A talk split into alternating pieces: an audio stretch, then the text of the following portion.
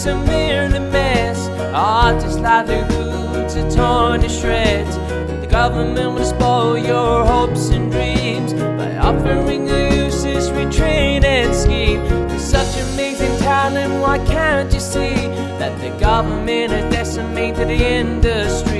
And now the years of hard work can be thrown away, and people who don't care, well, they will say, just get a real job.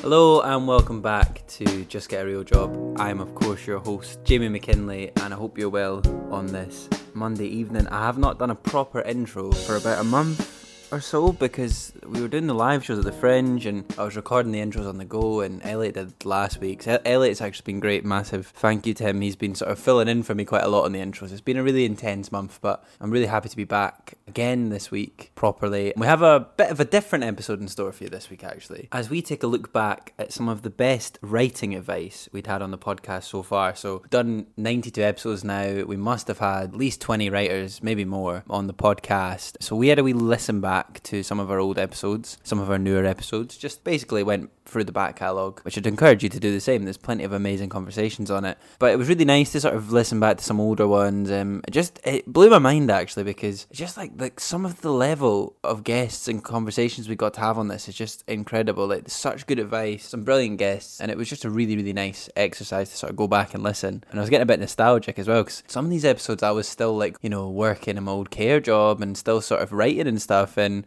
obviously now working T V development as a script editor, it's totally different, and I'm not at all a writer and I've never claimed to be one, so it was quite funny as, in that regard. But we obviously couldn't include every previous guest. We might do another one like this, a part two at some point, but I think we'd got about twelve previous guests, maybe slightly less, I can't remember exactly the number, but a good selection of previous guests sharing their writing advice with us. So it's different. I've taken different bits of conversations, just merged them all together, so little snippets from different episodes, and I'll be introducing each episode as we go through. But I hope you enjoy it. It's cool to be able to do a best of like this and have enough episodes to do it. So yeah, it was really exciting to sort of put this together, and I hope you enjoy this week's episode, which I'll be taking you through as we go. Anyway, up first, we have a little snippet from episode fifty-one of the podcast, where we were joined by screenwriter James Cappell and James runs Scribe Lounge, which is an amazing writing community. And since we spoke nearly over about a year ago, it's grown and grown. And if you're a writer and you're not a member of that, I'd be sure and check it out. Anyway, here is a little clip from that episode. Well, it was something else I'll quickly ask you as well, because I mean, I'm sure it's a common question on Scribe Lounge, and it's a common yeah. question to all writers, because when I did my masters in screenwriting, everyone would always ask this. But like, do you have any like sort of tips to people, like how they might be able to get an agent, or how you went about getting an agent and the process behind that, just very quickly? Oh man, I mean, it's the biggest question. It's yeah. the biggest question. It's the question we get the most, and I think it's so common for a lot of people. And yeah. it's a massive, it's a massive barrier. It's really mm. hard. Basically, a screenwriting career is a series of barriers, you know, or hurdles that you have yeah, to get over, yeah. and that's a massive one.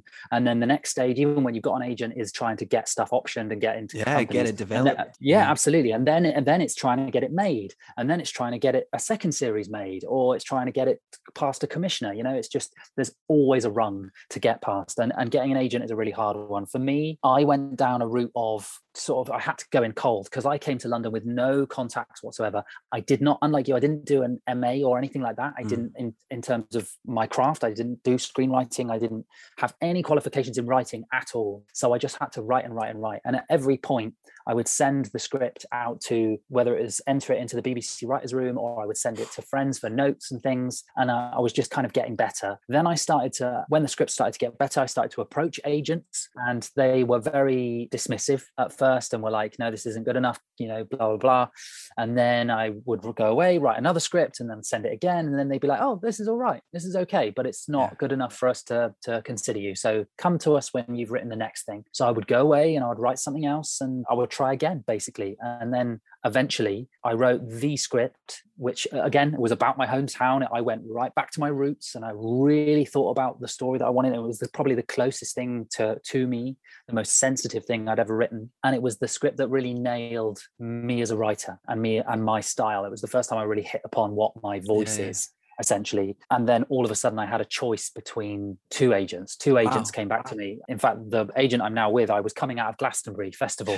uh, like I'd sent it off the week before and he'd email me back saying, we're not taking anybody on at the moment. So, you know, I'm really sorry, but uh, I'm, it's just the way it is, because he was a big, powerful agent with lots of very famous writers. So I forgot about it, went off to get drunk at Glastonbury. And I was in, we were all in the car at like stupid o'clock in the morning coming home. And I had a, vo- and then you get signal finally when you leave Glastonbury, don't you? You know, and so, and then I had a voicemail. I had a voice voicemail from him saying, I've read your script. I love it.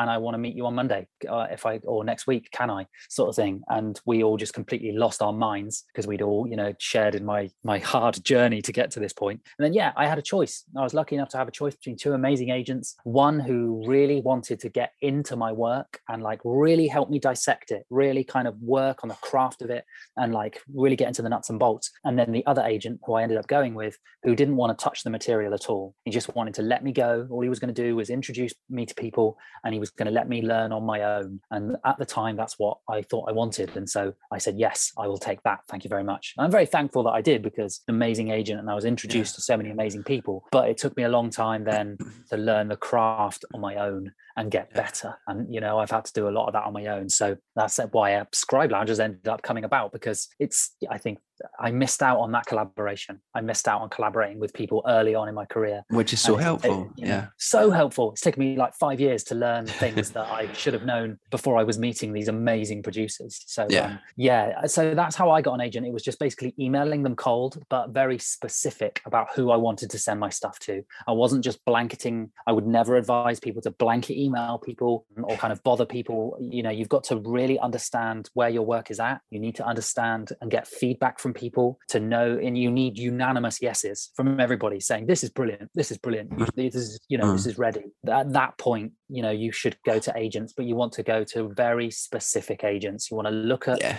who's on their list, what sort of writers they represent, and kind of why you fit on their list. It's really, really important. Definitely. No, that, that that's great. I loved what you said about like you need the unanimous yeses from everyone that you're sending the script to, but to read it before you send it. I think that's great. It's so true as well. Like, I'm, I mean, now on the other side of it, working my new role as a script editor and stuff.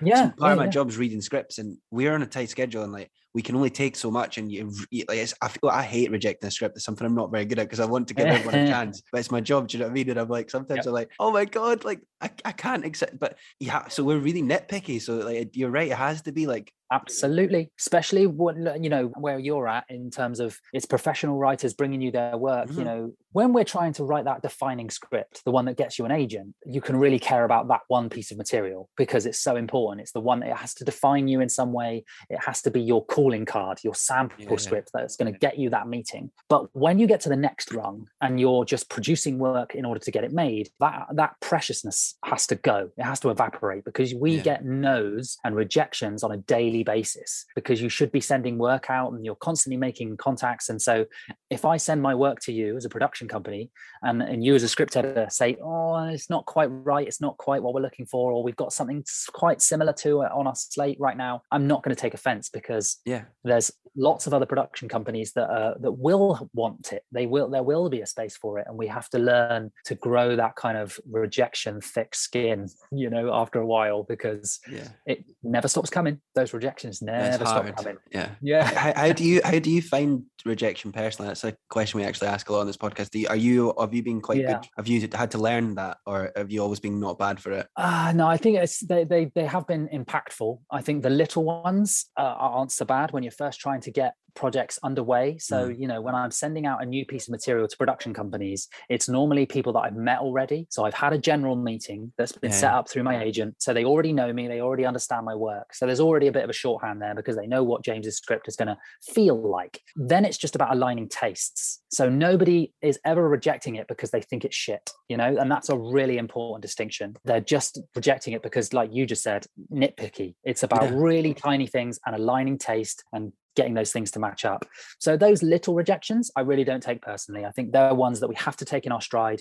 and we just take the work back and we go somewhere else. It's the ones that you've spent two years working on that have gone to commissioners, they've gone to streamers, and you're waiting mm. on decisions. I'm waiting on decisions now on multiple projects, and it's it never stops being painful waiting. And either when when a project you really love falls, it doesn't stop being impactful, you know, because you care about it. You care about it. Yeah. But at the same time, you do have to learn to take it in your stride. So I probably it probably used to hit me harder for longer, the big nose, when I'd worked hard on a project. But now I will give myself some sulking time, you know, I'll I'll have a bottle of wine and I'll kind of, you know, we'll mourn the loss over overnight. And then the next day or a couple of days later, you've got to get back on it. And you've got to think yeah. about something else, because ultimately I think you need to have lots of irons in the fire in order to keep yourself going. So if one thing falls, you can put all your eggs in a different basket, basically. So it never stops being harsh and brutal is the honest answer. I think if you're impervious to rejection, you're a bit weird. But at the same time, as writers, we do need to learn to eat it for breakfast, definitely.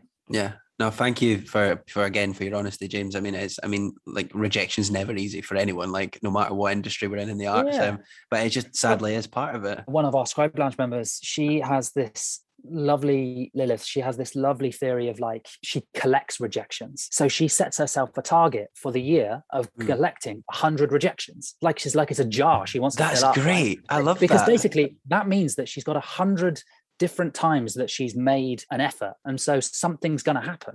If you fill your one hundred rejection jar, think how many times she's put herself out in the world, think how many different connections she's made in those one hundred rejections, you know. And I think that's such a wonderful way of looking at things, because if you only have like five rejections because you've been too scared to send anything out, th- your opportunities are so much less than someone with a hundred rejection jar. Oh, you know what I mean? And I think that's such a lovely way of looking at it, don't that, you? That's absolutely bro. That's like, you know, you, you learn something every day, or like your whatever they call it, quote of the day or anything. That's great. That's going to be getting used on lots of following podcasts. So I'll make sure to credit. Uh, would you say Lily? Yeah. Yeah, it's Lilith Harris. Yeah, that's not. I'll make sure to mine. I won't. Yeah, yeah. yeah.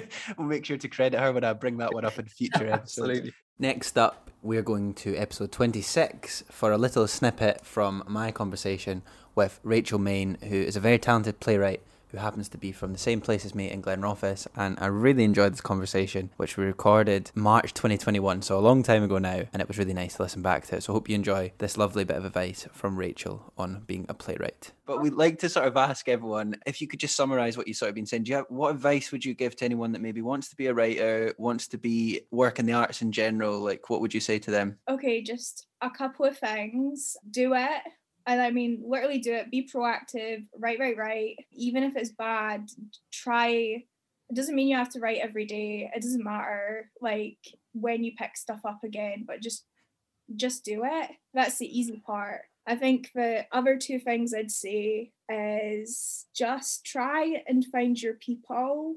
And by that is, in one sense, you know, like, do your research, see people who could potentially be mentors for you, or just people that can give you really good advice. Like, do that, but in a deeper way. Like, find your people who yeah. will be your people, like the ones who believe in you, who believe in your dreams and your writing, or just your dreams. Even the people, you know, that, like, even when the chips are down, those people are still going to be there, and they are still going to believe in you the way they have since day one. So that takes time. It's something you have to cultivate. And I think I didn't realize that as much, and I've been very fortunate. But, you know, like, if just just um keep it in mind. I think people get very competitive, and there's reasons for that, but it's really not about that. At the end of the day, there's enough success for everyone out there. I really believe yeah. I really believe that.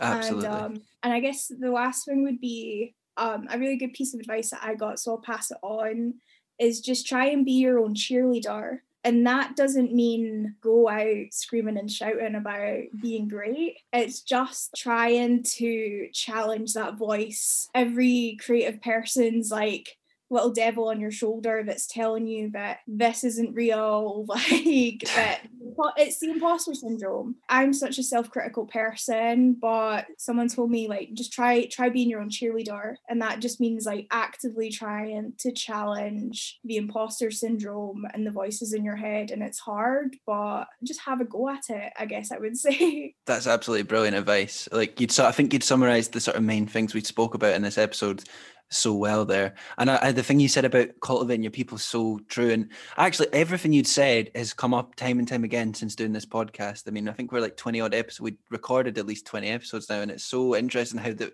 people's advice is so similar because it's so true. It's like, I think having your tribe of people is, that is vital for me, keeps me going. And, and yeah, being your own cheerleader. I love that little phrase you said there. I think that's brilliant. So thank you very much, Rachel. For this next bit of writing advice, we are going to be going back even further to episode eleven with my dear friend Craig Wilson, who has been on the podcast a few more times since then on our Christmas specials. And Craig, I've studied screenwriting with, and this episode was so good to record. We got great feedback for this episode at the time, and it was a joy to revisit it. So here is some writing advice from Craig Wilson, who is a screenwriter. I remember you telling me when we met you were doing some writing before that. So you, had you tried to write a film at that point? Oh yeah, oh fuck yeah. So I did. I, I, I wrote a first draft of something, and uh, I, I didn't have Final Draft at the time, so I wrote it on like Microsoft Word, and which is just a disaster. Oh man, I, I wrote, used to write plays on Microsoft oh, Word. I don't know how we ever did it now with the software we have. Oh, like man. That, it's just exactly. chaos. It, chaos. It, it is chaos. And, and to like get the character name and the space bar across and yeah, all that. Yeah, I mean, uh, I, I listened to the, I've just started properly listening to the Script Notes podcast, you know, Craig Mazin and John Very August. Good podcast. And you know, Craig Mazin says, you know, nah, get Final Draft, proper writers use Final Draft. The best investment you'll ever make as a writer, I'm, I'm, we're both, me and Craig are both telling this, get Final Draft. It's worth the one hundred pounds if you're lucky enough to get the student one. I think it's, what, two hundred if you're not a student? Something it's like worth the investment because you get is. it forever and it's brilliant. It is. So yeah, I wrote that, but it was only... On Microsoft Word, it would translate to more pages on Final Draft, but it was only fifty-six pages. And it basically just started off with an idea that I had. I had an idea of like a strong emotional thing and an ending, and I just went, I'm just going to start writing. I'm just going to write it out. Because a lot of, you know, successful writer-directors... That's the advice they give. Tarantino's a big one about that. People like, you know, Stanley Kubrick and like that, you know, you just, you have to write and you have to let the story find its way and let the characters find their way and the themes come out of that. Bullshit. Yeah, outline. Outline and discover, like, if, if you want to tell a, a story a certain way, you, I think you need to mm. know what it is thematically first. See, this, what this you're is talking we about. Can't, well, I wouldn't say we differ because I totally, I think yeah. your advice is brilliant and, I, and actually, as a writer, so bullshit, Jamie, I'm walking out. Something... Something I need to get better at myself as a writer. You'd actually give me some brilliant advice and resources for this. Is, for example, I did my major project. I did outline it, but mm-hmm. not as in depth as you, and I, I did run into some problems. And I'm slightly different style of writer. I tend to be quite dialogue-driven writer. Mm. So it's my way of starting a script is I'll just write a scene, characters start talking, and it builds from there. Yep. Which, as you just pointed out, is very, can be very difficult if you've got for a story-wise. And you know, my plots are never as good as my characters, so that's mm-hmm. something I struggle with. So I, that's an interesting point you make. Yeah, well, it's it's just, you can do that if you wanted to go down the route of, you know, you just write and you just let stuff flow and let stuff happen. But for me, it's like, that just, it takes so long to get that right, and it, it's so difficult to then go back and sort it all out and redraft it and all that kind of stuff. And it just, to me, it just, it's so bloody difficult, and you get so lost. I got to page forty of writing this story, and I was like, I've got no fucking clue where to go now. And I'm basically meant to be at the start of Act three. And I'm like, how can I only be at Act three? I'm, I'm, I've only done forty pages. And, you know, I mean, like, the Coens, they do it that way. But it's like, I think they go for the, they find it really frustrating because, but then they make it work because they, they're the Coens and they've got the time and the money to do it. But, like, I think, I can't remember which film it is. I don't know if it was Miller's Crossing or something else, but they started writing something, got to page forty, and they got so fucking stuck, and they were just like, right, we're going to start writing something else. And they did start writing something else. And that, to me, is just torture. I hate yeah, that. Yeah, yeah. And it just, it's like starting a road journey with no fucking plan. And, and I just think, because I've always hated plans, funnily enough. When we're, at, when we're at school writing essays and all that kind of stuff, I remember my fifth or sixth year, she was my fifth and my sixth year teacher, really trying to push for me to plan my essay before I started it. And I did one time, and I wrote the best essay that I'd written, did the same thing at uni once when I actually planned out what the fuck I was going to write, and I got the best grade.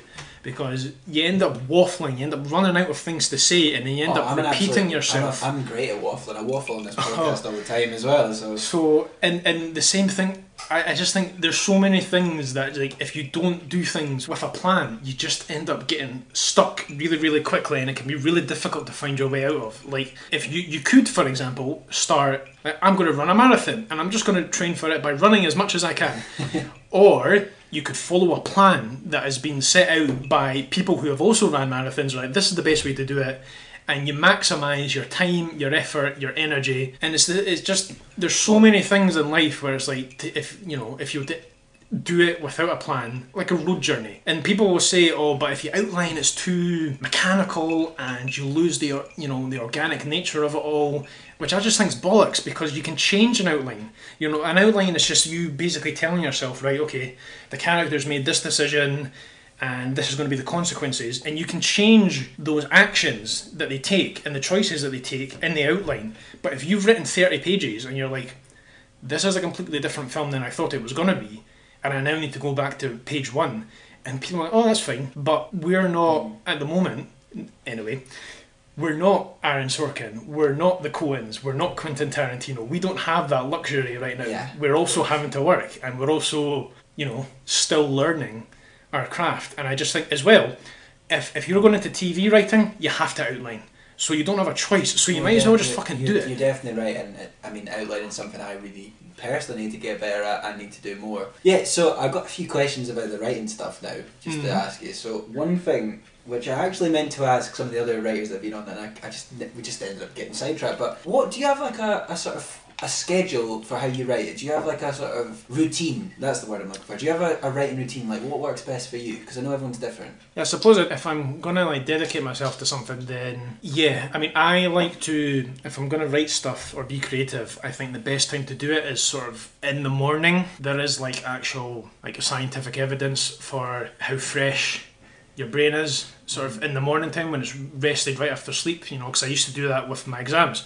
I used to do all my revision in the morning, yeah, so that I could relax in the afternoon sort of thing. So I like to try and do it as much as I can, maybe before lunchtime. I, I, I just, I don't like to try and do too much, because if, unless you're in a flow, and, and you, you feel like you can't stop. But if you try and force it, if you've like, if you've written three or four pages and you're like trying to force something out, it just doesn't work for me. You just get a bit stuck and you get frustrated and you end up walking away anyway. So I'd, I would rather write three really good pages, be happy with that, and then just continue on and maybe think about it a little bit during my day and think about where I'm going to go next and that kind of stuff. So yeah, I just try and, I don't believe in this whole, yeah, you have to write eight hours a day and all this kind of no, stuff. Maybe no, if you're, maybe if you write novels, I don't yeah, know. Yeah, no, I, I agree. Like, I think two or three hours is usually the most I'll ever get anything good, because you get to a point where you're just writing terribly, you're just writing absolute gash. It depends. If you have a deadline coming up, I suppose you could maybe have to do a bit more. But I think the morning thing's true as well. I, I, I'll agree with that. Um, I found whenever I've written scripts that if I've sort of got up late, I'm on the, I already feel I'm on the back foot. Yeah. And when it, because I feel in the afternoon, there's more distractions in the afternoon, because more people are about in the it's, afternoon. It's, the afternoon is a social time as well. Yeah. You know. So I think the morning is for me as well. Yeah. No, that, that's interesting. And, and thanks for answering that, because I know a lot of, that's a very common question people ask me. Do you got any tips for your routine? So I feel like people might want to hear that. Another question is, who's your big influence as a screenwriter? Do you have any screenwriters you look up to? So just, just to go back, Jamie, I would say consistency as well. Do mm. do stuff consistency, because you'll be amazed how quickly the pages can mount up if you're just consistent. Um, is I, I don't know if I have necessarily one, because every person who creates, they've all got something terrible in their locker. You know, they've. they've yeah. I mean, even like, like my my basically hero of like cinema. When when you say the word cinema, I think of Steven Spielberg, and he's got some duds. You know what I mean? So everybody's got something bad. It's more just a case of if there's elements, or if there's a, a particular story or a particular film, script, whatever, that's just outstanding. And you know, because some people have like a, they have their trends, but I, f I find it difficult to find one person that I just think, oh yeah, I want to be like them. I, I try and find the best out of different people. So, I mean, I really love Aaron Sorkin, but everything he does is very, very dialogue oriented, yeah, which I love. I love. But we're, you know, that that that's something that a lot of, because I've done it, and it's a lot of what amateur and student writers try to do. They try and write really complex or jazzy dialogue like Tarantino and Aaron Sorkin, and they just can't do it. They no. just end up sounding ridiculous.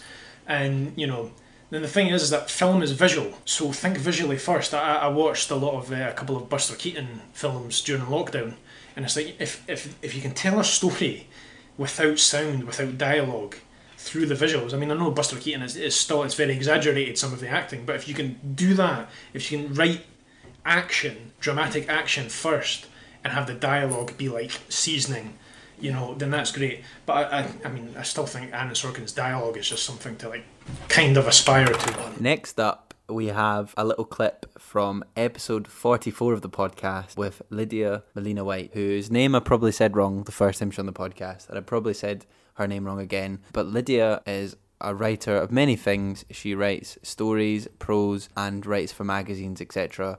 And when she was on the podcast, she's talked lots about being a freelance writer for magazines and writing for comic books, et cetera. So here's a little clip from her episode of the podcast. Some really good insights and advice, and I hope you enjoy this little clip. Obviously, the freelance stuff isn't working that great, you know. I'm not there yet. I'm not even writing. So the time that I'm not trying to get clients, I'm not using it to write. So obviously, like, it's not, you know, you can take a break. You can just use that time to sort of inhale and like feel good with yourself and what you're doing, and, and work on other stuff. And then it'll come, you know. But when you're in, when you're in it, it's really hard to think like that. Yeah, absolutely. So I ended up getting a job as a junior copywriter for a publishing house. So basically, it was like a creative agency in, in London, and that was that was how I kind of learned that side of things. And in a way, doing, as you say, it's kind of really sort of very, very mildly related to writing, the kind of writing I wanted to do, if at all. But it is writing, you know, like different writing skills. And doing that kind of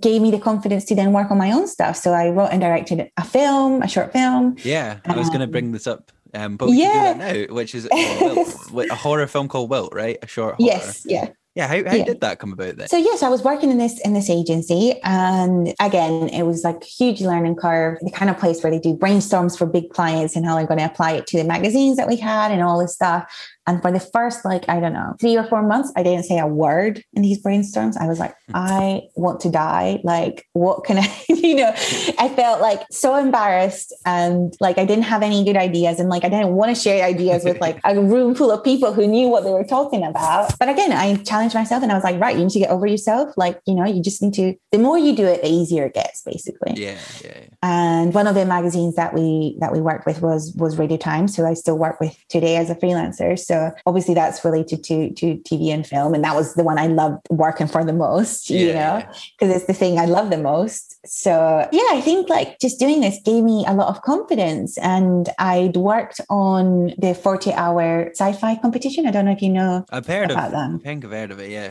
You get given a sentence, a prop that you have to use, and you have to make a short film in forty-eight hours, basically. Which is an incredible, and, yeah. not a lot of time at all. No, no, it's insane. So my boyfriend and I did it one year, and the film was awful, but it was like good to learn. Again, you know, you do something, you realize what you could have done differently. And then, you know, if you're insane, you do it again.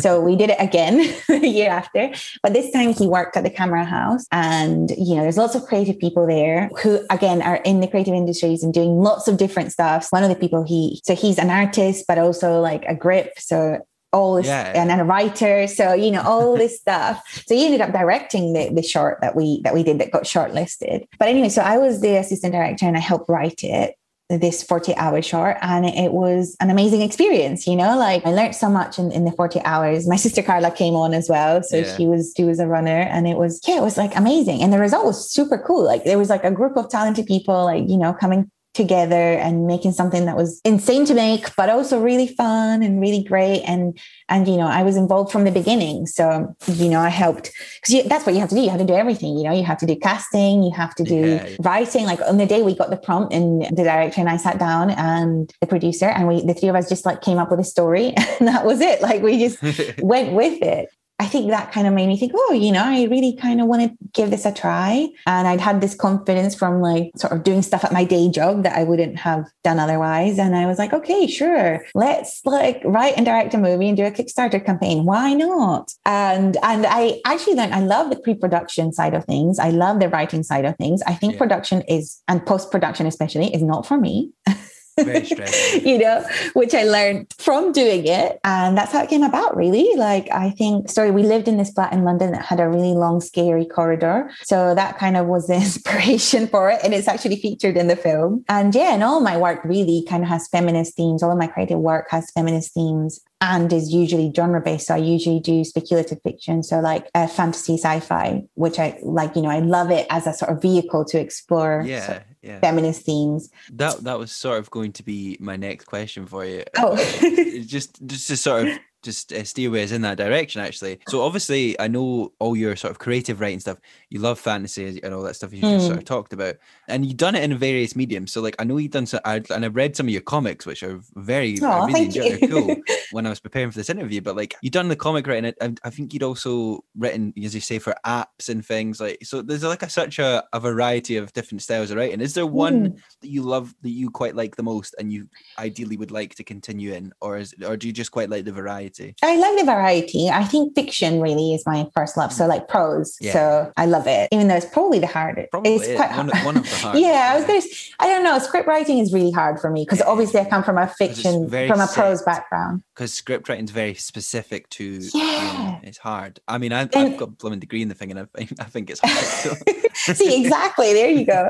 And it's like, if you come from a prose background where you get to do, to put all this detail in and, you know, yeah. you get to be all descriptive and go all out on on these things and, uh, and then you go to script writing, which is like, oh, we don't care. So I actually really like writing comics because it's kind of in between. It so, is actually, isn't it? I've never yeah, done it, it but I've, I've always been interested. Like it's, it's sort amazing. Of weird... I love it, and yeah. I love collaborating with people. And it's almost like, you know, when you're writing prose, it's all up to you. So very lonely, you have to, isn't it? Yeah, it's very lonely, and also you have to write it, you have to edit it, you have to make sure it looks good. And obviously, then you get to a point where you maybe have an editor, and that helps. Oh, and, you know, it kind of takes some of that weight off. But at the moment, you know, at the beginning, it's, it is very much on you.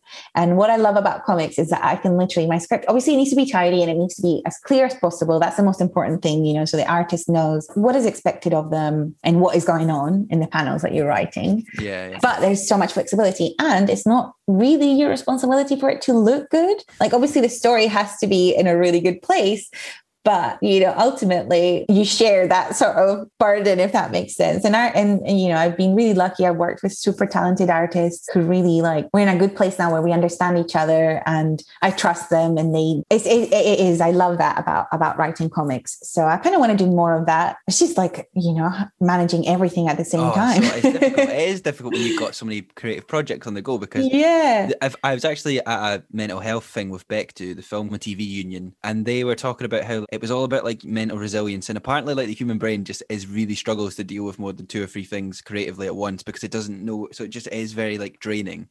Exactly. So it can be t- it can be tough. Yeah, and then things like, you know, like writing writing a novel or writing like a um, graphic novel, it, it, they're huge. So and it takes a million years, and and you know, at least for me, you know, other people are, are super quick and amazing, but I'm very, you know, I'm very slow really, and I like to to research and I like to well, I like to procrastinate a lot.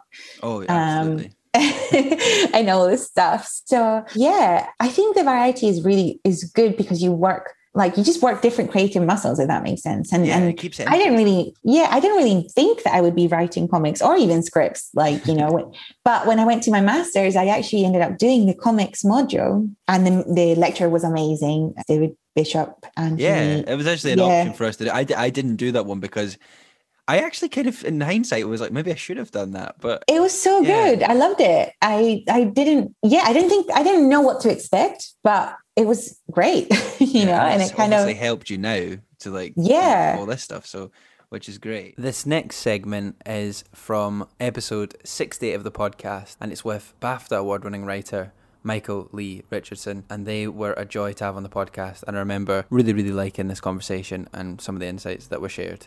Hope you enjoy. Do you ever suffer with imposter syndrome as a writer? Because I definitely have that as a creative, like, all the time. I, uh, yes, I do. I think I used to more than I do now. I think I've kind of got to a point now where I know what I'm good at as a writer, and I know what isn't my strength. And I also know, I think, I know how to talk about my work now, which is a weird thing to say, because I, d- I don't think I did in the past. I wasn't very good at, like, pitching stories and story ideas. ideas and like telling people why I was going to write something and why it should be me that writes it. So I think I've gotten a, a lot better at that over the years, but I definitely do still get a bit of imposter syndrome, just in terms of, so it's a funny little thing, because I think every time you cross a sort of milestone in this industry, you find out that there's another secret milestone waiting for you slightly up the road that you couldn't see. So often it's about, yeah, just sort of lagging your way towards the next milestone. I don't know. I don't know if that's a very good way of, of looking at it. I, I think that's actually a really good way of looking at it. And I, I'm actually, I, I'm concurring with that. I've never thought about it like that, but I think that's actually really true. So I like that. No, that's, I just thought I would ask, because I think a lot of guests do. And I think more people have imposter syndrome than people might think. And I think there's nothing wrong with it. So I appreciate you being open about that as well. I, I think there's another thing that's like, I, I used to get it when I went to, like, you know, if you go to like a networking event or something like that. I used to be like, I used to keep catching myself and being like, oh, I'm not supposed to be here. Mm. Sort of that that weird imposter syndrome feeling of like, I'm not supposed to be here. I don't know what I'm talking about. I don't know what I'm doing. I don't know what I, any of these people, I'm not on the same page as a lot of these people. But I think I got to a point where I was like, I don't know, even if I'm not supposed to be here, I am fucking here. So I've got to do something with that, or else what's the point? Why did you come? If you didn't, if yeah. you didn't want to be here, you could have just stayed there. Um, so yeah. yeah. Well, the, the takeaway from from what we've been talking about tonight is definitely keep lagging your way to the next milestone. I'm gonna I'm gonna use that. I love it. I love it.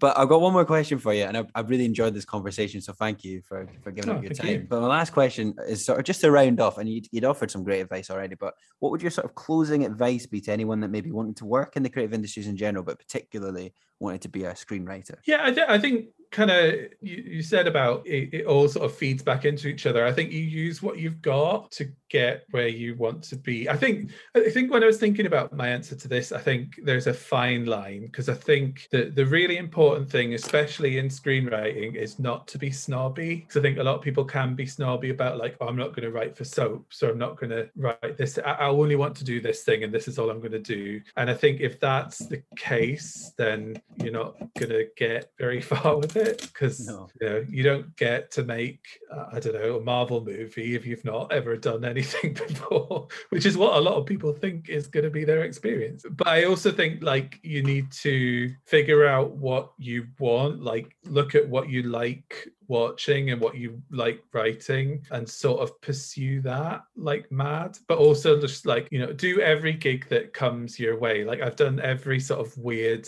little writing gig that I can to be where I am now. Like I wrote jokes about dogs for a C B B C show. That was one of my first gigs that I did as a writer, and like was that my passion to write jokes about dogs for children? Not really, but you get stuff out of that. And like I made contacts out of that that I still am in touch with, that I've gotten, you know, gigs from recently. So it, everything does kind of come back and feed into itself. So just like look at what opportunities there are around you and kind of and, and pursue them to the best of your abilities, I think. Hello, it's J B here. You may have heard this advert several times before, but if not, this is basically just me taking a minute to remind you guys that if you're enjoying the podcast, there are a number of things you can do to help us keep growing. Now, as many of you might be aware, the podcasting landscape is incredibly saturated, and I mean, there's lots of podcasts, we all love podcasts, but it's very difficult for independent podcasts like us to sometimes break through and to be noticed. So doing things like sharing us on social media, word of mouth, and just telling friends and family to listen, or even leaving us a little five-star review on places like Apple Podcasts and Google Podcasts, go so far in helping us to keep growing. Me and Elliot adore this podcast. We love making this podcast. So if you're able to help in any way by doing something like that, we'd be incredibly grateful, not just for our podcast, but if you love any independent podcasts, please try and give them a wee share or give them a review, because it, it goes so far. Another thing you can do if you enjoy the podcast as well, and we appreciate that this is a very difficult time, but if you're enjoying this podcast and you want to help us, you can donate as little or as much as you like to our Patreon page, and you can do that by going to patreon.com slash justgetarealjob, or you can click the link in the show notes. Anything you can afford, we are very grateful for. Thank you for your continued support, and I hope you enjoy the rest of today's episode. Okay, we're about halfway through this best of now, and next up we have a snippet from episode forty-three of the podcast with Rachel Fulton, who was at the time shortlisted for the Sunday Times Short Story Award, and Rachel was a brilliant guest to have on. She's introduced me to many guests that subsequently went on to be on the podcast, and I remember loving this conversation that we recorded last June in twenty twenty-one, and she shared some amazing insights about being a writer, so I hope you enjoy this little snippet from that episode. Well, I normally ask this question as the second question on the podcast, but I deliberately held it back for this episode. I sort of, we like to ask everyone how, where they're from has sort of influenced them as a creative, but I actually kind of wanted to ask you how where you're from has influenced you as a writer, in particular these sort of short stories. So Castle Douglas, if you're not familiar with it, is a small town in southwest Scotland. And I think we've got about four thousand people. And it's a really great place to grow up, and it's a really great staycay destination if anyone fancies it. I know a good hotel. And it's also set within the most beautiful countryside. You know, it really is, we get sort of overlooked in favour of the lakes, which are quite nearby, and also the highlands, but Dumfries and Galloway is just this beautiful landscape, and you can have all different types of weather in one day, and there's woodland and there's coast and there's, it's just stunning. And I often think when I take the dog out before I start writing in the day, we go a big long walk, and I just think, you know, people pay for writers' retreat to yeah. come to somewhere like this, and this is just literally two minutes out the front door. And that's another tick in the Scotland box, not the London box, by the way. I just think, you know, we're just surrounded by all this like rich, amazing landscape. But the, the themes that also come from being in a small town are very important to my work. And I think that if you read some of my other stories, there's one online called Shug, which tends to resonate with people. And that's about, a, it's basically about toxic masculinity. It's about a man who's raised to be a very stern farmer. He's not allowed to show his emotions. And it's about how his life unfolds with his wife and daughter, and obviously having a daughter when you're raised in a very male-dominated society, and how he deals with that. And I have some other stories which are about homophobia in small towns and the sort of microaggressions mm. that people who are gay face when they're raised in these kind of very traditional communities. So, I mean, it's not all bad. Castle Douglas is lovely.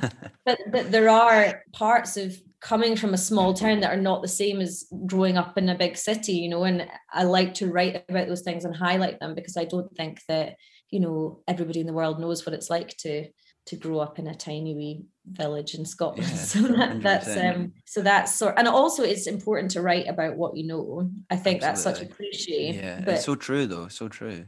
Yeah, if any time I've been writing about London, for example, I feel like just that we discussed imposter syndrome, but I feel like I'm faking it. And one really important thing, and I wrote this in a, an interview I did for the Sunday Times recently, you know, they said, what was the advice that you'd give people that want to be in your position next year?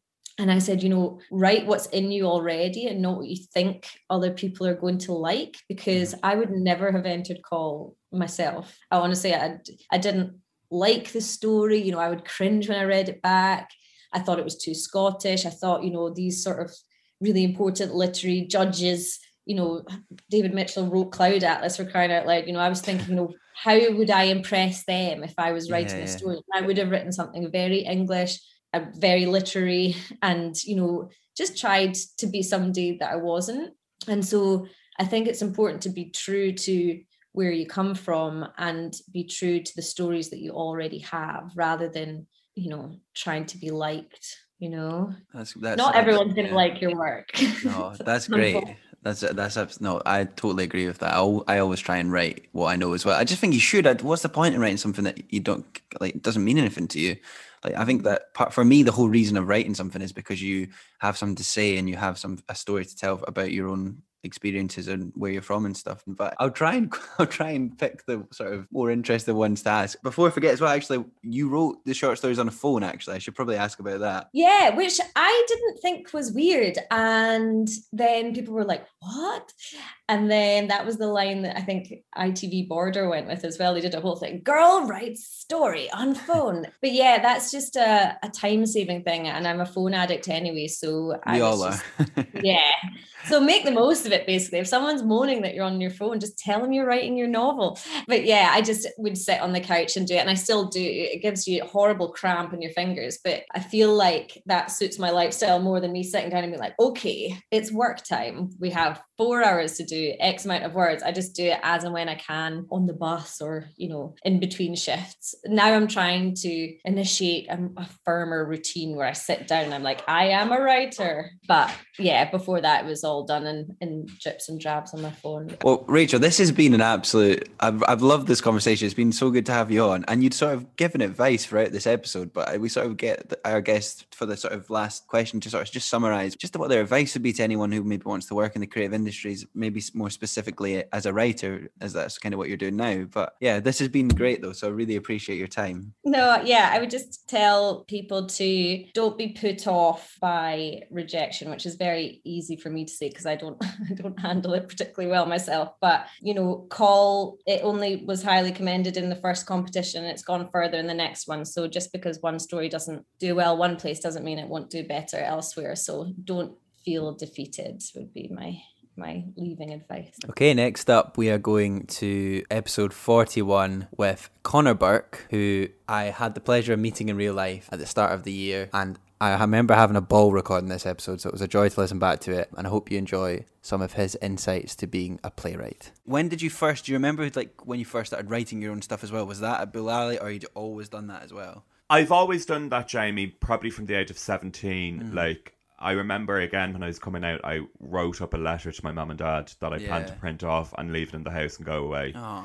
But I feel immense guilt about calling myself a writer. Like, I've got a lot of friends who oh, constantly... Too, Right, right, right, right, right, right, right, right, right. I don't operate that way. Same. I what happens to me is I come up with an idea, for example, young guy about to come out of the closet, and then I write it in two weeks, and then I don't get another idea for a year and a half.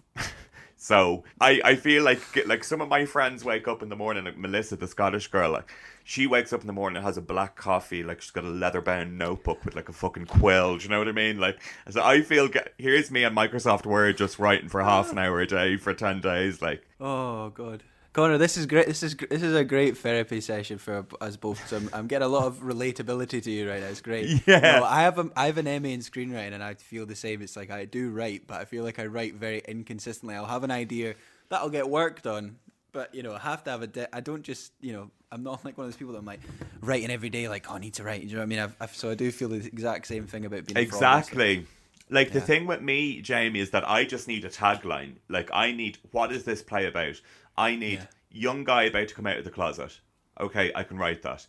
But those ideas are very few and far mm. between. And I don't try to force myself. Yeah, it's hard to make them original as well when you have a simple idea like that. It's, it's difficult. Exactly, exactly, yeah. yeah.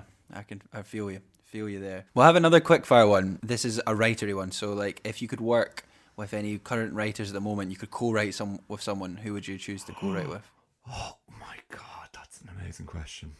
Uh, Ryan Murphy, one hundred percent. Uh, Aaron Sorkin, love his oh, work. Oh yeah, yeah, we we spoke about him on the Oscars podcast there. We did. Joe, yeah, he he is fa- he's fantastic. He he has to be one of the smartest men alive, I think. Like, yeah, very very good. The way yeah. he writes his stories are just incredible. And then in terms of Ryan Murphy, I'm I'm really interested in his. his concepts and how he comes up with these ridiculous universes. It's like, what are you sniffing like? And where can I get some? Do you know what I mean? And then probably in terms of playwrights, there's an amazing uh, Irish playwright. Her name is Eve O'Connor. And she wrote a play called Maz and Bricks, uh, mm-hmm. which is a two-hander. And she is on the way into Dublin to go to an abortion rights rally.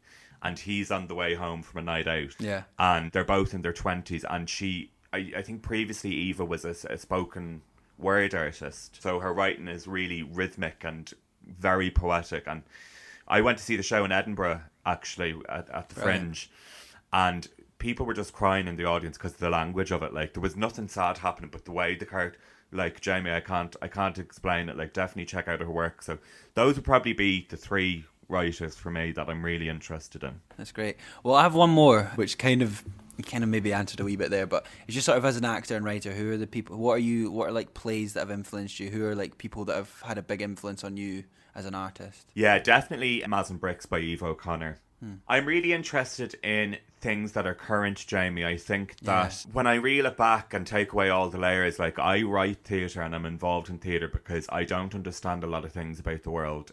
And when I write about something and I write about a topic, I learn about it. Yeah, and yeah. I force myself to learn about it, and people come to see it and they know things about it that I don't know, and we learn from each other. So I'm very interested in people who write about today and about what's happening now, and who write about marginalised groups and about young people in particular. Because I feel like when I was growing up and I was going to see theatre in Dublin, we'd go to the Abbey Theatre, which is Ireland's national theatre, and we'd see these amazing productions with absolutely world-class actors, and we'd be like, that was incredible, but I can't relate to that. Yeah. Like, you know, I, I'm I'm seventeen, working class, and it's like I don't, I can't relate to like a modern day adaptation of King Lear. Like, I just, I, I don't get it. And I think from, from the moment that I saw things like that, I was like, I need to start making theatre that people my age and lived experience can relate to, which is kind of where Sophie Ben and Other Problems yeah. was kind of birthed from. So I love anyone like in or around our age making their own work. Like, I will go see anything, and a lot of different people inspire me for a lot of different reasons. Well, I've got one more question for you, and you'd given some great advice for it as well, but I just sort of wondered if you could sort of recap it, and we'd like to ask everyone to just sort of what advice you would offer to anyone who maybe wants to be an actor, a playwright, a podcaster, or just in general wants to sort of work in the creative industries. What would your advice to them be? Believe in the power of your own work and just fucking do it. I think yeah. back to my time at Bulali, and I think of all of the amazing people that I met there who were so talented and gifted. And they left Bulali and they just didn't do anything. They had this mindset of they're going to walk through Dublin and they're going to be discovered by this casting agent who will let them audition. It's like, it does not work that way. It's like everything that I've ever achieved in my life, absolutely everything in terms of my career in the arts, has been from me doing it myself.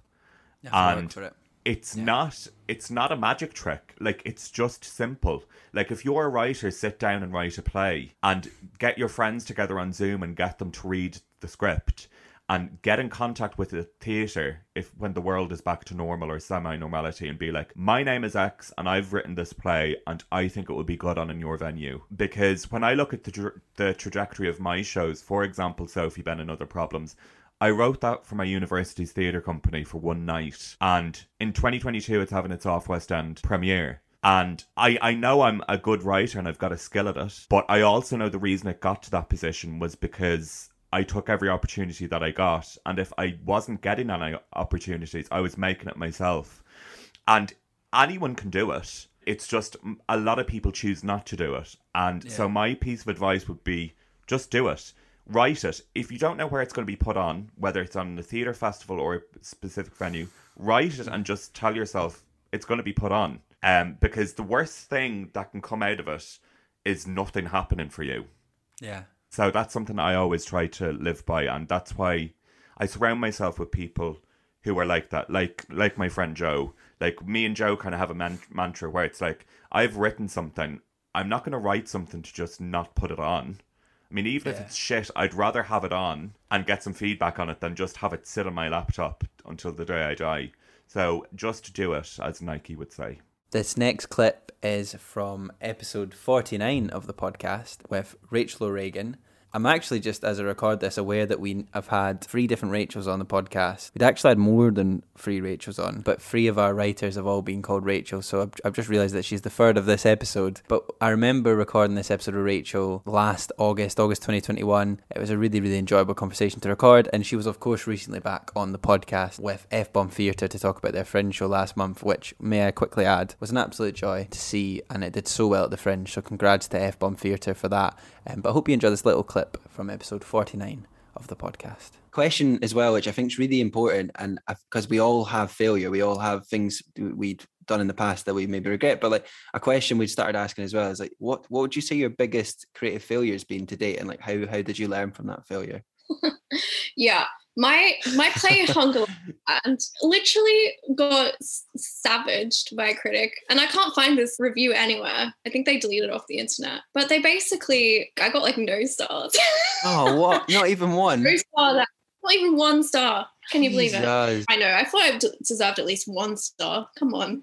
But yeah, that was kind of hard to bounce back from. But at the end of the day, some people said they enjoyed it and that it touched them. So uh, that's all you can really hope for, I guess. But it is hard. I won't lie. Like, it's hard to read bad reviews.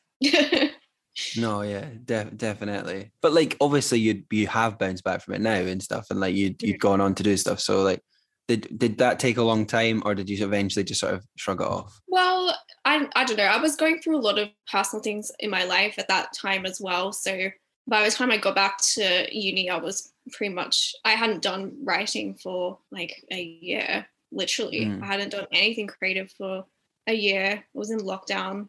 Things were not great. I was trapped in Australia. Um, And yeah, so by the time I came back, I, I was pretty much just ready to to go. And I think having that failure, I wouldn't even call it a failure, but that no. learning experience, it it basically, it made me reconsider like what kind of theatre I really want to put out there. And if I was never to write another play again, like I'm so glad it was After Party, because I felt like more than Hungerland or anything I've done before, it's like, it's a real showcase of like my voice and, and who what who I want to be as a as a playwright. Yeah, definitely. So, keep going, I guess. Yeah, and and the thing is, right, reviews are so problematic, because I used to write reviews for like a film magazine, and I kind of don't really like I don't really like that we have to give everything like a a star rating and stuff in a way. Like I just mm. much prefer to be like, I, I saw the play, I saw After Party and I really enjoyed it. It was really good. Go and see it. Like, I feel like that's much more positive than being like, I saw After Party, like, do you know, and then somebody maybe is like, oh, I gave it three stars out of five. Like, why? Like, I just don't really like to like that give idea of, I'm not yeah. saying I gave your play three stars out of five, but it's just an example.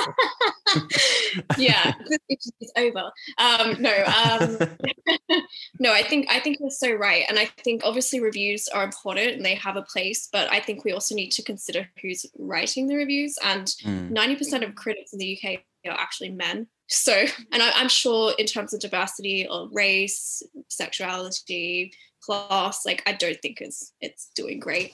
So I think we just need to examine what kind of stories are being told that that has value, because we all have, you know, unconscious biases. So I'm I may see something and think it was amazing, but someone who is sixty-five and a, you know, middle class white man may disagree. And that's fine.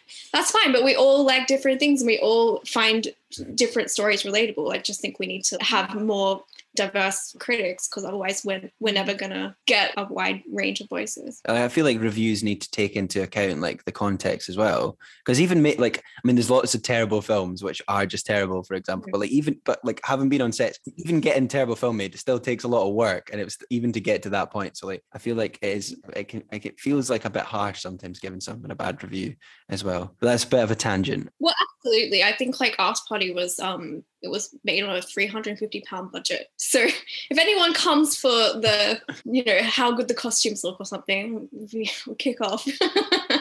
No, it works. Like I would have thought you had a bigger budget than that. So there you go. Well, my last question for you, which, and you'd given some advice throughout actually, but just if you were able to summarize, like what your advice would be to anyone who wants to be a playwright, anyone who's in the sort of same position as you, or just anyone who wants to work, so get into the creative industries in general, like what would your advice for them be? I don't want to sound like cliched, but I would literally just say like, don't give up. I think unless it's harming you mentally to keep doing it, I think there are opportunities and there are, you just never know what's around the corner for you. The other thing I would say is if you are wanting to become a playwright, read lots of plays. Like I know it's so so expensive to see theatre and it's a problem, but if you can read plays, you'll definitely learn a lot about like story structure and things like that. Don't feel like you have to be productive all the time, because I think we are so ingrained in this mindset that we always have to be working, and I think sometimes that's detrimental to a creative process.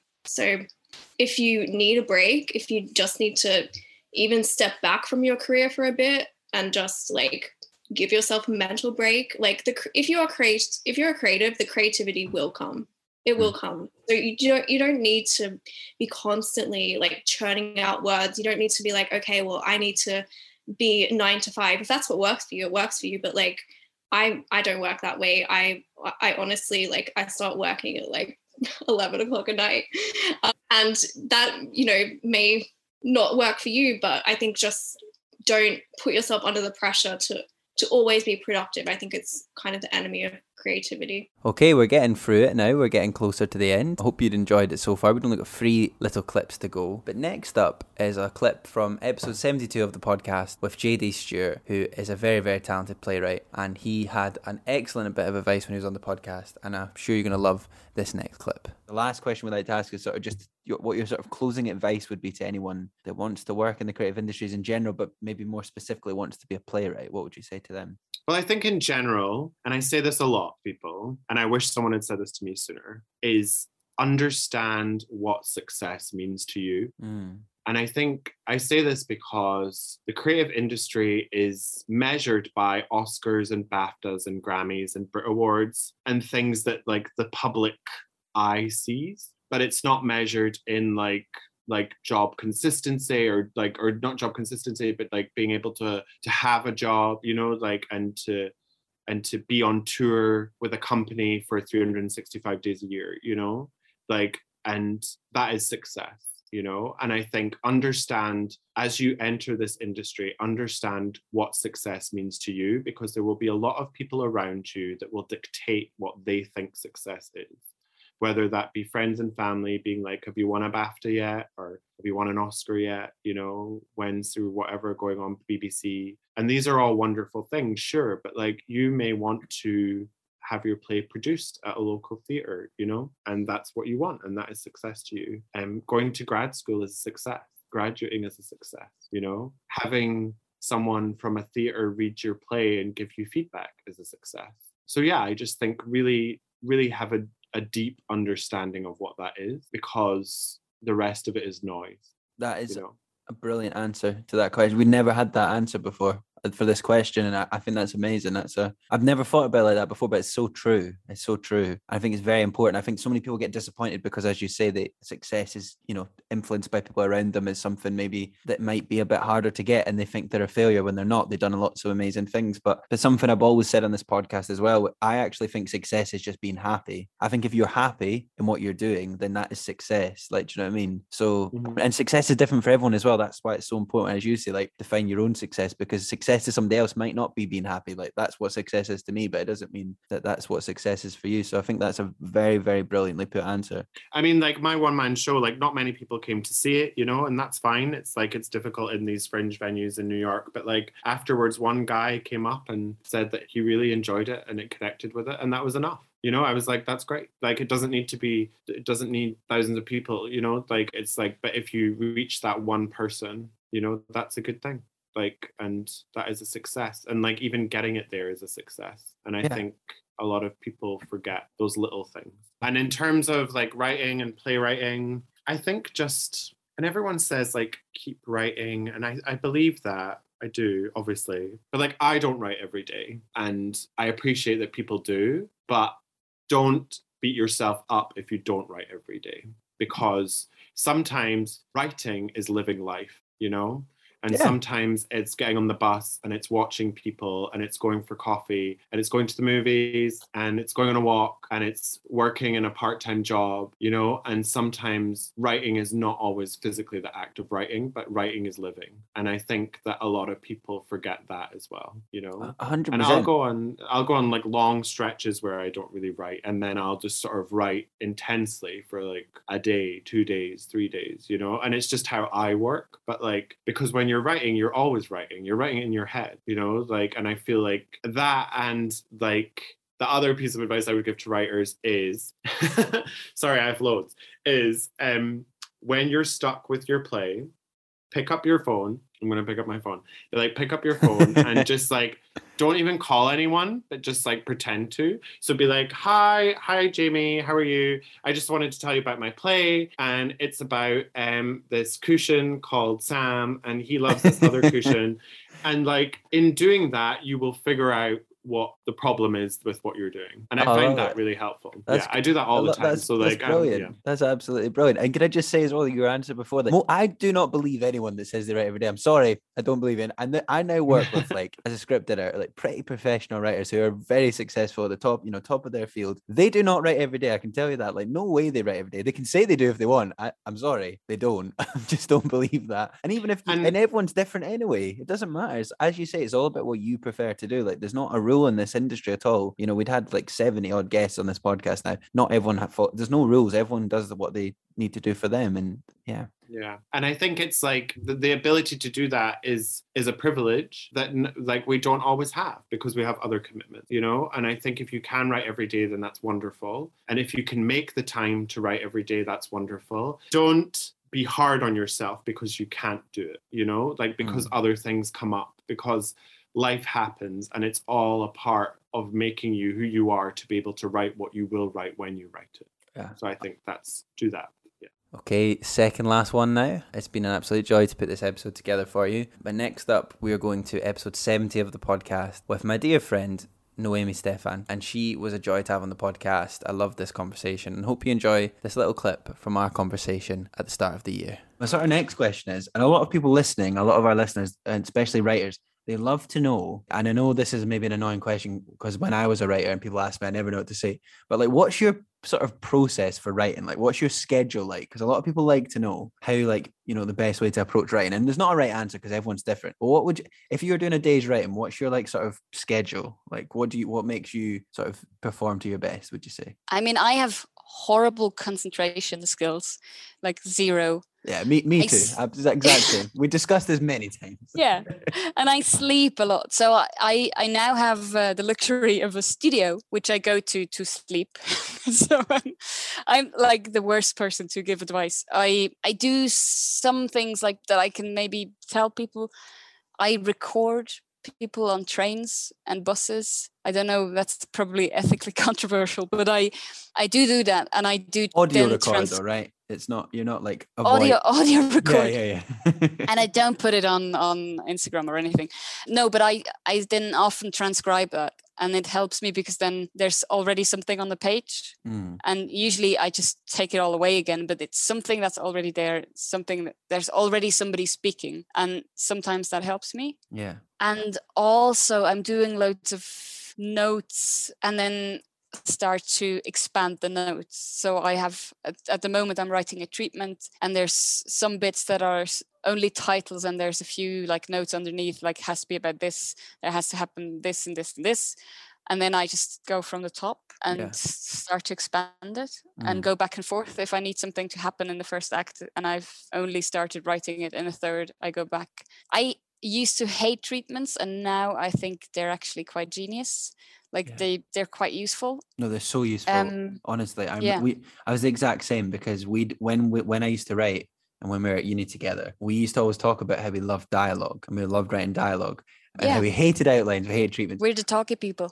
But now, but now, like having worked, like being a script editor and seeing like professional T V series getting go, you know, being made and being on the other side of it, I'm like, they, you need a treatment, you need an outline. They're like essential because you kind of need to know where you're going, or you're just gonna crash. So it's, it'd be like driving a car but not knowing your destination, I think. So yeah, they're quite essential. I think I've changed my opinion completely. I think so too. Yeah. Also, one last thing, I'm working with a script editor as well at the moment, and she told me. I because I did this, as we talked about before, I, I did this very messy version of uh, of my last screenplay. And she said to just try and write a, a short story about what it was about in the very beginning. And that really mm. helped me tremendously. Just having this short document in prose, like not this treatment conceptual thing, but something creative and like nicely written thing. Yeah.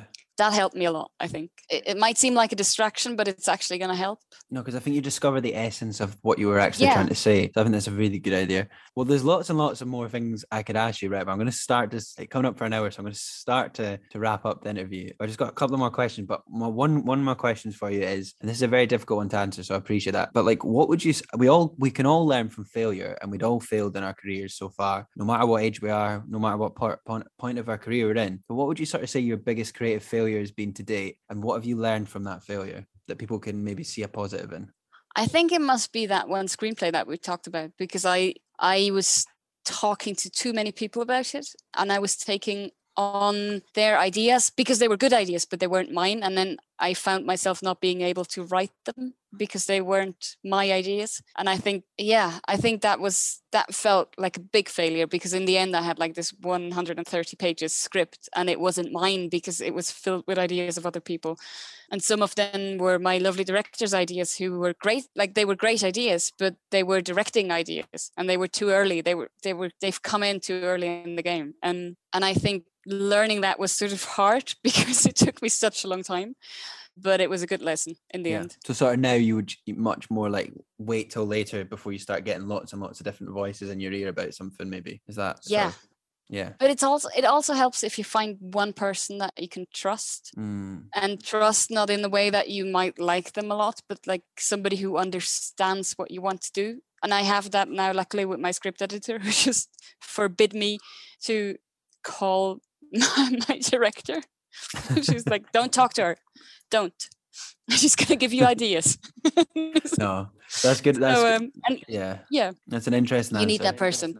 Yeah, no, thank you for, for for for being honest about that as well. Okay, it's the last part of the episode now, and to close it off, I just wanted to share this snippet from episode seventy-seven of the podcast with Kenny Empson, who is an amazing writer. He's been BAFTA nominated, and he's just an absolute joy to chat to at the time. I loved com- I loved my conversation with Kenny, and I hope you enjoy this amazing bit of advice from Kenny Empson. But like, we had a really interesting conversation before we started recording, and again, I'm, I'm not I'm not trying to make you repeat everything you said to me, but, but like about the soaps, and as a writer, because I think this is really interesting for a lot of writers to hear that maybe are listening and haven't got the opportunity yet to step up and do a professional show. But like, having all the soap stuff under your belt, particularly a show like EastEnders, you must have learned a lot as a writer that has really helped your career going forward and where you are now and stuff. Huge. And it, it, te- it teaches you to write the deadlines. It teaches you that you're not the most important person. Like I said, everyone's got a big old ego. In EastEnders, you know, there is a massive machine. It's insane. It, you shouldn't be able to make the amount of television that the B B C do.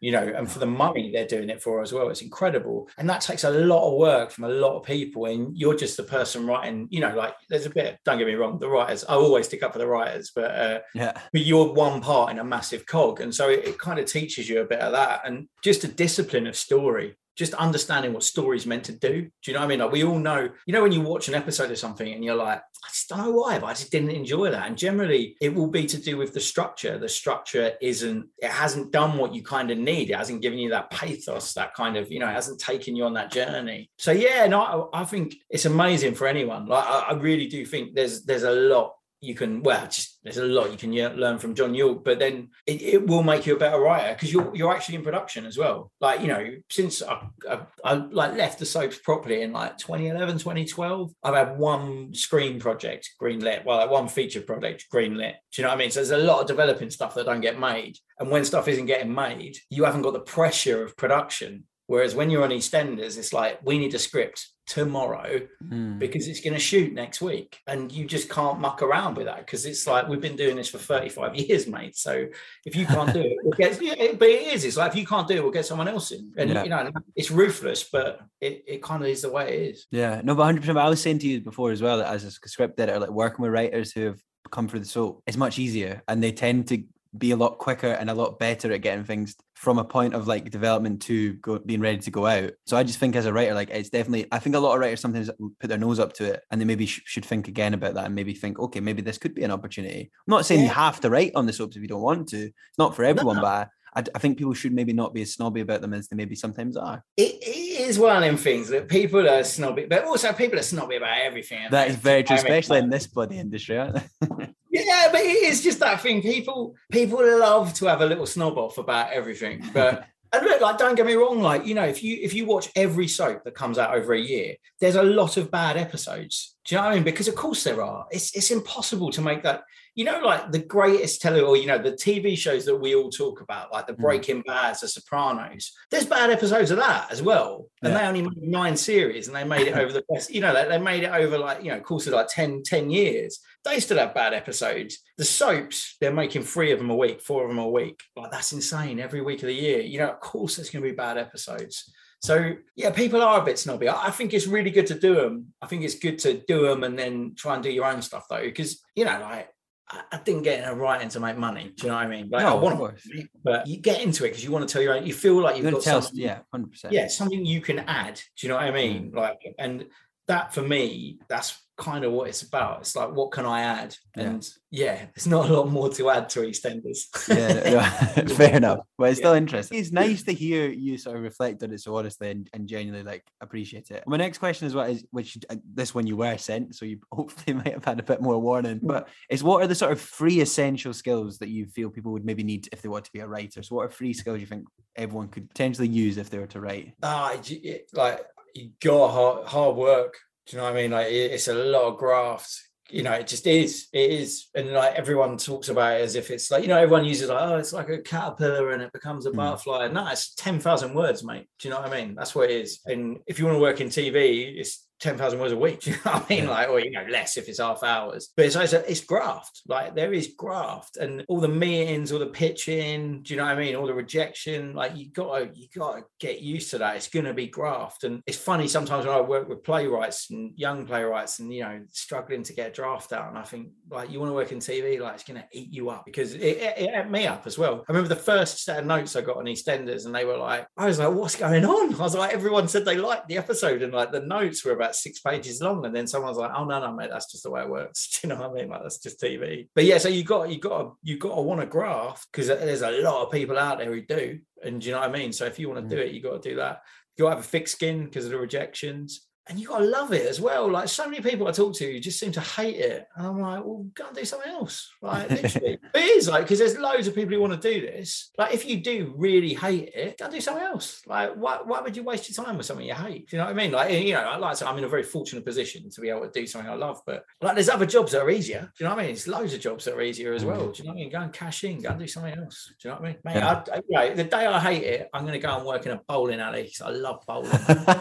I'm working a bowling alley, and I'm gonna have a great time in a bowling alley. And I might, you know, I might not make enough money, but I have a great time doing it because fuck it, life's short. Do something you enjoy. I love it. Well, there you go. That was episode ninety-two of Just Get a Real Job. I hope you enjoyed this week's Best of Writers Advice special. Let us know what you thought of it. We've never done anything like this before. We might do another one. We'd have quite a lot of actors on the podcast. That's a possibility. We might do another writers one with the writers that we didn't have space for on this. Yeah, let us know. We're always looking to hear from listeners and get your input and advice. But thank you very much for listening. I hope you enjoyed it, especially if you're a writer. I'm sure there was lots of great insights to take away. It was an absolute joy to put this together. Remember, as always, as well, if you're enjoying the podcast, be sure to share it on social media, tell friends and family to listen, and if you can even leave us a review on Apple Podcasts or Spotify, wherever you listen, that also goes a long way in helping us to pick up new listeners, etc, etc. Anyway, thank you very much for listening. Hope you have a lovely week, and we'll be back in next week with another episode of Just Get a Real Job. Have a good one, folks. Just get a real job.